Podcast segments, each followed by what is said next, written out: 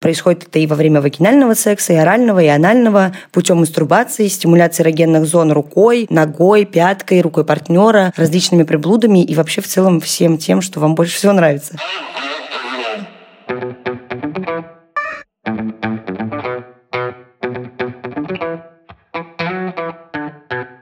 Привет, это подкаст «Раздвиньте ноги». Сегодня с вами я, ваша ведущая. Меня зовут Оля Крумкач, я врач-акушер-гинеколог. Сегодня по многочисленным заявкам в новом выпуске мы обсудим оргазм.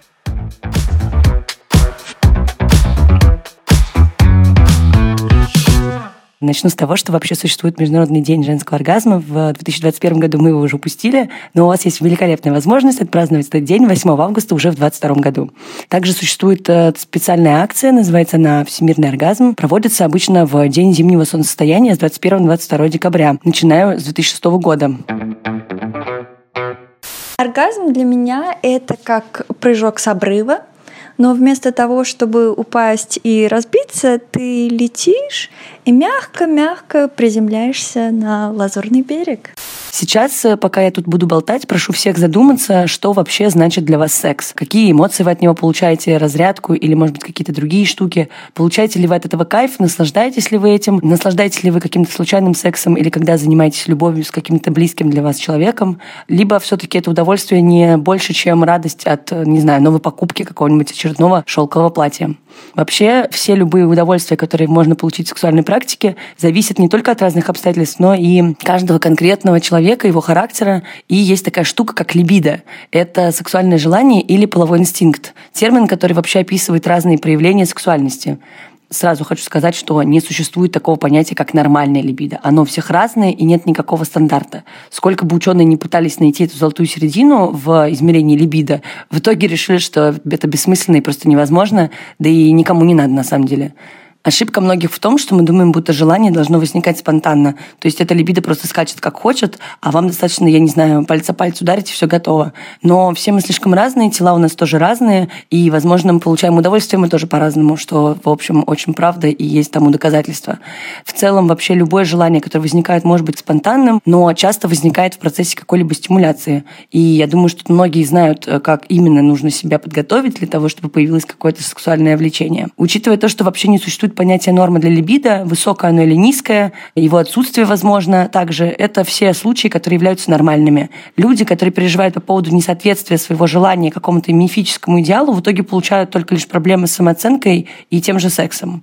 Также я скажу о том, что либидо может меняться, и проводилось очень классное исследование в Гольфском университете, где насчитали около 115 факторов, которые могут влиять на либидо. Ну, то есть просто представьте, мне кажется, это приблизительно все, что угодно, и не стоит искать какие-то разные лазейки, если, например, у вас есть базовый физиологический уровень либидо, и он тоже может меняться с течением времени, жизни. Ну, а также смотрите, что может относиться к тем факторам, которые влияют вообще на тот уровень либидо, который, например, есть у вас сегодня. Это может быть недосып, проблемы со сном в целом такие же, как и бессонница, депрессивные расстройства, стрессы, прием каких-то препаратов, например, тех же антидепрессантов или гормональных контрацептивов, малоподвижный или сидячий образ жизни, алкоголизм. Ну, короче, список дико большой. Я вам перечислила первое. Думаю, этого уже достаточно. Дальше вы можете сами сами понять, что на самом деле очень много разных факторов, и не всегда можно за этим уследить. Конечно, есть еще очень глобальные штуки, например, отсутствие общения между партнерами. Я еще раз напомню, что необходимо говорить не только с самим собой, но также с вашим партнером или партнеркой не только о своих желаниях, но и рассказывать про свои фантазии, объяснять, как и что вам нравится, направлять вашего партнера и в целом обмениваться впечатлениями. Мы уже говорили об этом в выпуске подкаста про мастурбацию. Я очень надеюсь, что вы послушали сначала его, а потом перешли к оргазму, потому что это такие очень связанные между собой вещи. К сожалению, очень вряд ли, если изначально оргазм у вас не приходит спонтанно, у вас получится это без того, чтобы узнать себя. Для меня оргазм — это абсолютно новое ощущение, которое я стала испытывать благодаря мастурбации, но никогда не испытывала с партнером. Помимо всего уже перечисленного, желанием также могут управлять гормоны. Я немножко сказала, что да, есть один из факторов про гормональную контрацепцию, но также есть абсолютно показанные и доказанные вещи про то, что пик сексуального желания у женщины приходится на время овуляции. Ну, то есть, да, обычно в середине как цикла. В период непосредственно перед самой менструацией какой-то вот уровень либидо, наоборот, может снизиться, а иногда вообще и пропасть. И многие женщины отмечают, что перед менструацией и во время менструации у них, в общем-то, нет каких-то зашкаливающих желаний заняться заниматься с кем-либо сексом. Но опять же, все очень индивидуально. Также это бывает по триместрам беременности, у всех разные ощущения. Кто-то просто горит и постоянно хочет заниматься сексом, кто-то просто сидит до конца беременности и даже не планирует подходить к какому-либо мужчину или какой-либо женщине. Поэтому я вам сейчас рассказываю общие штуки, но важно, да, мы говорили об этом в начале выпуска, подумайте, что для вас секс, почему он вам нравится, как он вам нравится, и настраивайтесь на то, что главное, что вам нужно понять про себя, это то, что нужно именно вам и в сексе, и в оргазме, и во всем остальном.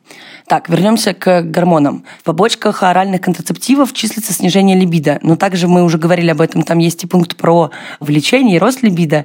Одни исследования доказывают эту зависимость от приема оральных контрацептивов, другие опровергают. Поэтому мы это имеем в виду, но не считаем, что это прям строгие какие-то нормы.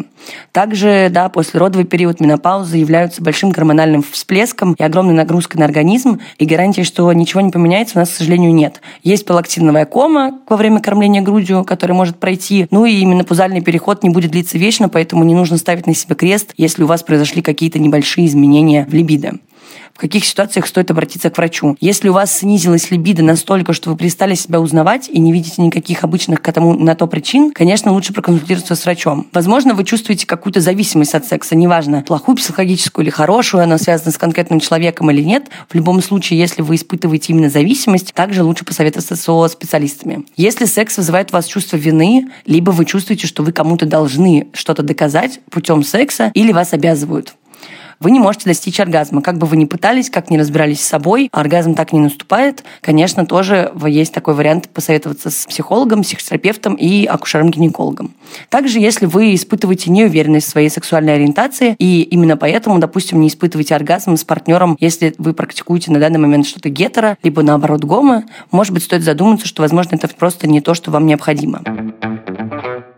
А теперь перейдем непосредственно к оргазму. Вообще, что это такое? Что-то типа кульминации вообще всего сексуального возбуждения, при котором есть частое такое чувство освобождения от чего-то и максимального возбуждения. Оргазм не всегда ощущается как сильное или приятное чувство. Бывает по-разному, бывает что-то резкое и непонятное. Кто-то смеется, кто-то чихает. Но суть в том, что это момент резкого завершения возбуждения. То есть все, вы закончили этот процесс, и в этой ситуации обычно характеризуется оргазм спазмами в районе гениталий. Очень характерная штука как раз то, что считают явным признаком того, что произошел оргазм. Но, повторюсь, к сожалению, многие женщины оргазм не испытывают, и вместо того, чтобы обсудить с партнером и что-то поменять, предпочитают это имитировать. И есть такие умельцы, которые даже могут да, сыграть вот эти вот спазмы и показать партнеру, что якобы оргазм был.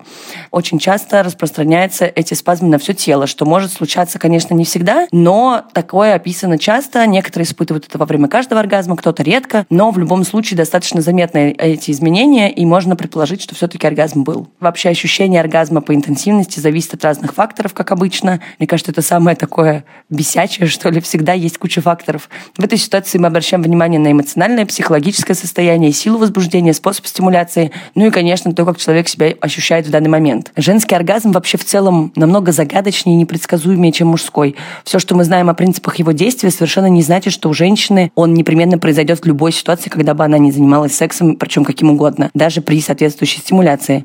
Более того, один и тот же вид стимуляции может сработать в одних обстоятельствах, а в других вам покажется, что вас просто тыкают пальцами в разные места и ничего не происходит. Ну и, конечно, это может быть просто неинфективно, также это может быть другой человек, нарушение концентрации в данную минуту, психологический дискомфорт, усталость, вы выпили, неприятные запахи, звуки, я не знаю, другая фаза менструального цикла, да все что угодно. Кажется, у каждого найдется целый список проблем, почему именно сегодня оргазм она не получила. Сам оргазм представляет из себя мощный нервный разряд, сопровождающийся мышечными спазмами и повышением уровня серотонина, а также окситоцина, который отвечает за возникновение чувства близости и привязанности, например, как э, материнский инстинкт. Поэтому, как шутят многие ученые, лучше не спать с теми, в кого вы бы не хотели влюбляться, ведь есть риск, что это случится.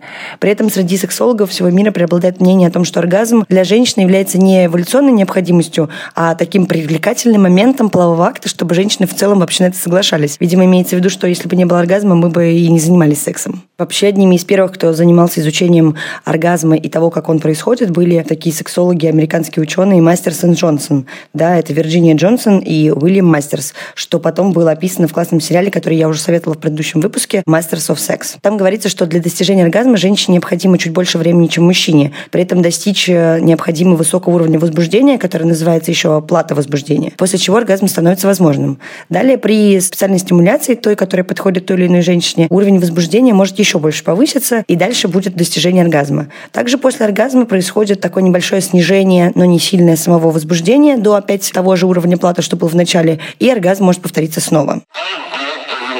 Теперь поговорим в целом о том, как оргазм происходит. А, обычно это происходит в результате механической стимуляции различных эрогенных зон, которые да, все-таки приводят к какому-то возбуждению того или иного человека. Обычно это половые органы, происходит это и во время вагинального секса, и орального, и анального, путем мастурбации, стимуляции эрогенных зон рукой, ногой, пяткой, рукой партнера, различными приблудами и вообще в целом всем тем, что вам больше всего нравится. Возможно также наступление оргазма во сне. Это обычно характерно больше для мужчин, и это явление состояние сопровождается эякуляцией и называется ночными полюциями. Ну, чаще всего это бывает в период полового созревания, но также описаны такие сексуальные сонамбулы, когда человек в состоянии сна может э, испытывать сексуальное влечение, и если рядом кто-то находится, то это сексуальное влечение может перекинуться на него.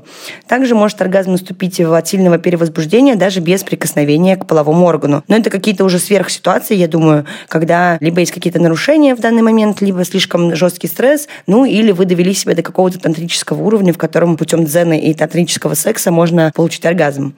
Сравнивают вообще оргазм с таким состоянием, когда человек просто теряет ощущение границ собственного тела. Мы как будто улетаем в какой-то другой мир, отключаемся, забываем, что у нас есть конечности, испытываем какой-то пик наслаждения, после которого приходит невероятное умиротворение. В общем, наверное, именно из-за этого мы и возвращаемся к этому снова и снова.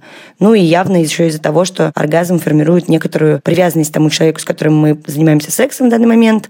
Короче, весь этот огромный гормональный коктейль, все эти чувства, которые мы испытываем, они, конечно, стоят очень дорогого, и я думаю, что именно эта завлекаловка в итоге сделала секс не просто каким-то занятием для продолжения рода, но и одним из самых классных способов достичь удовольствия. Оргазм — это такая яркая вспышка, после которой ощущаю себя живой, целой, всемогущей, парящей. Оргазм — это примерно как избежать столкновения на полной скорости на трассе. Ты так выдыхаешь, и думаешь, Господи, слава Богу, слава Богу, слава Богу, слава Богу, как хорошо, как чудесно. Спасибо тело, что ты умеешь такие выдавать реакции.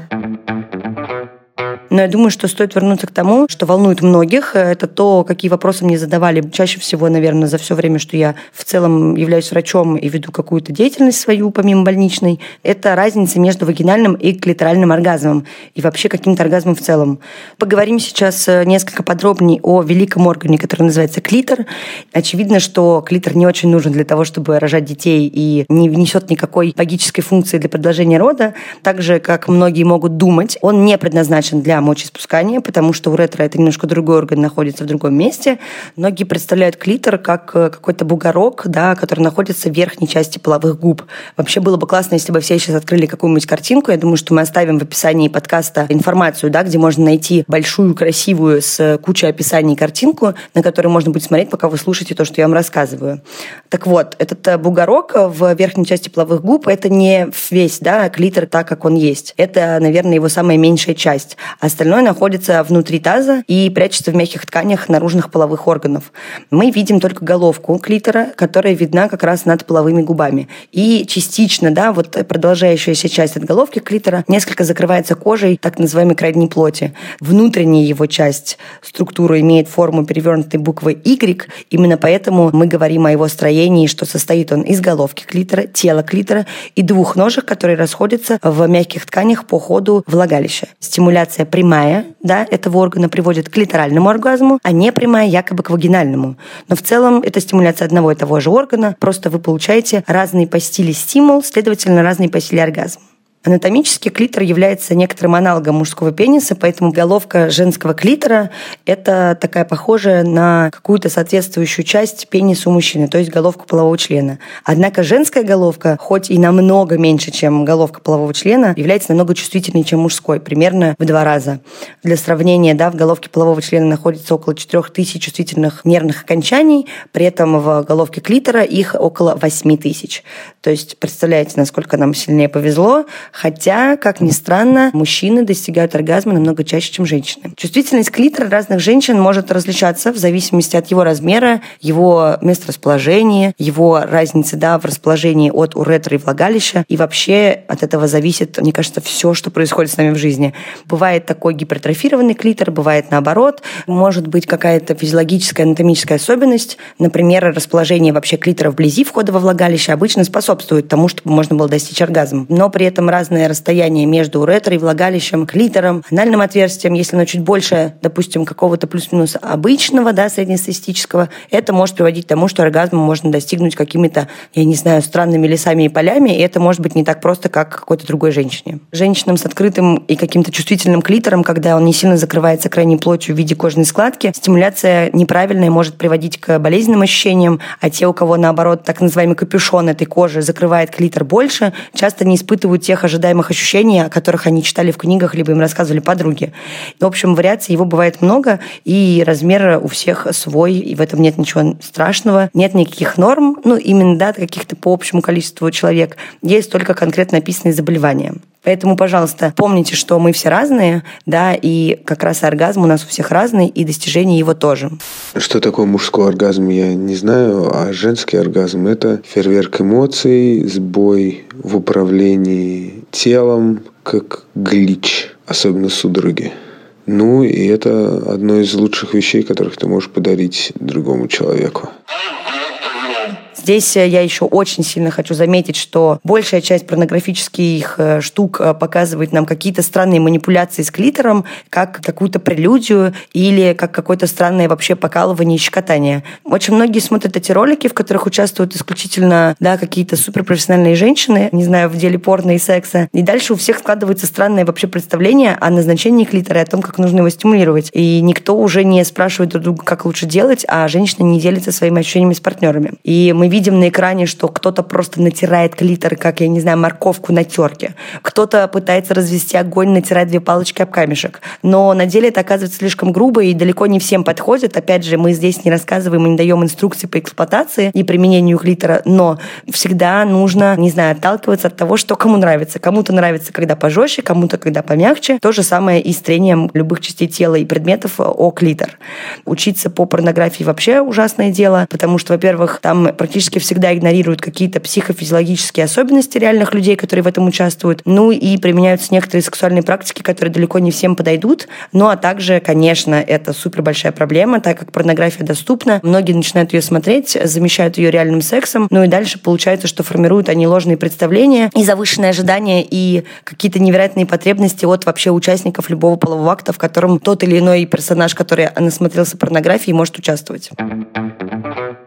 Еще я хотела поговорить, что помимо обычного клиторального оргазма, обычного звучит очень странно, потому что он в любом случае необычный, в общем, существует еще миотонический или миокомпрессионный оргазм, который достигается путем напряжения различных мышц, в частности, бедра, пресс и таз. Около 10 женщин регулярно мастурбируют, сжимая бедра или скрещивая ноги. Некоторые сдавливают между ног подушку, какие-то другие предметы, ну и могут, например, стимулировать промежность, да, и кожу, и мышцы, и что угодно.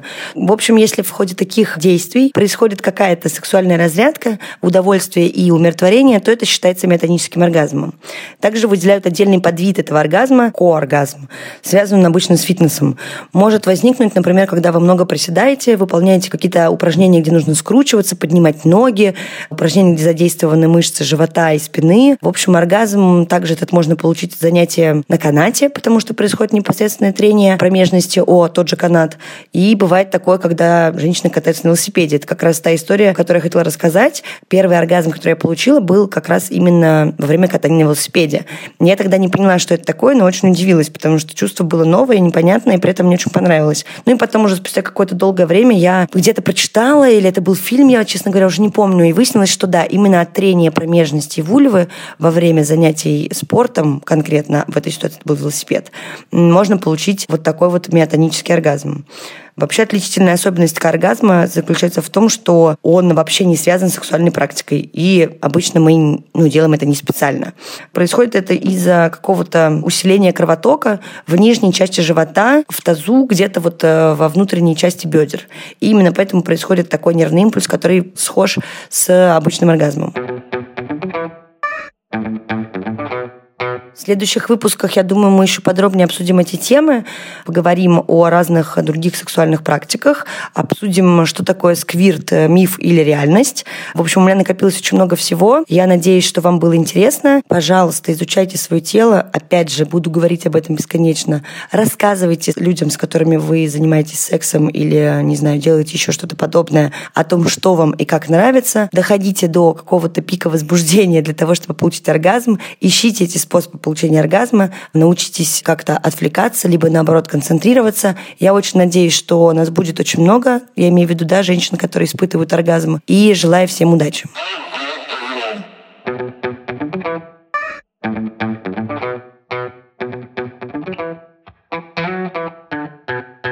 Слушайте подкаст «Раздвиньте ноги» на тех платформах, где вы обычно слушаете подкасты. Подписывайтесь, ставьте лайки, присылайте свои вопросы, истории, предложения.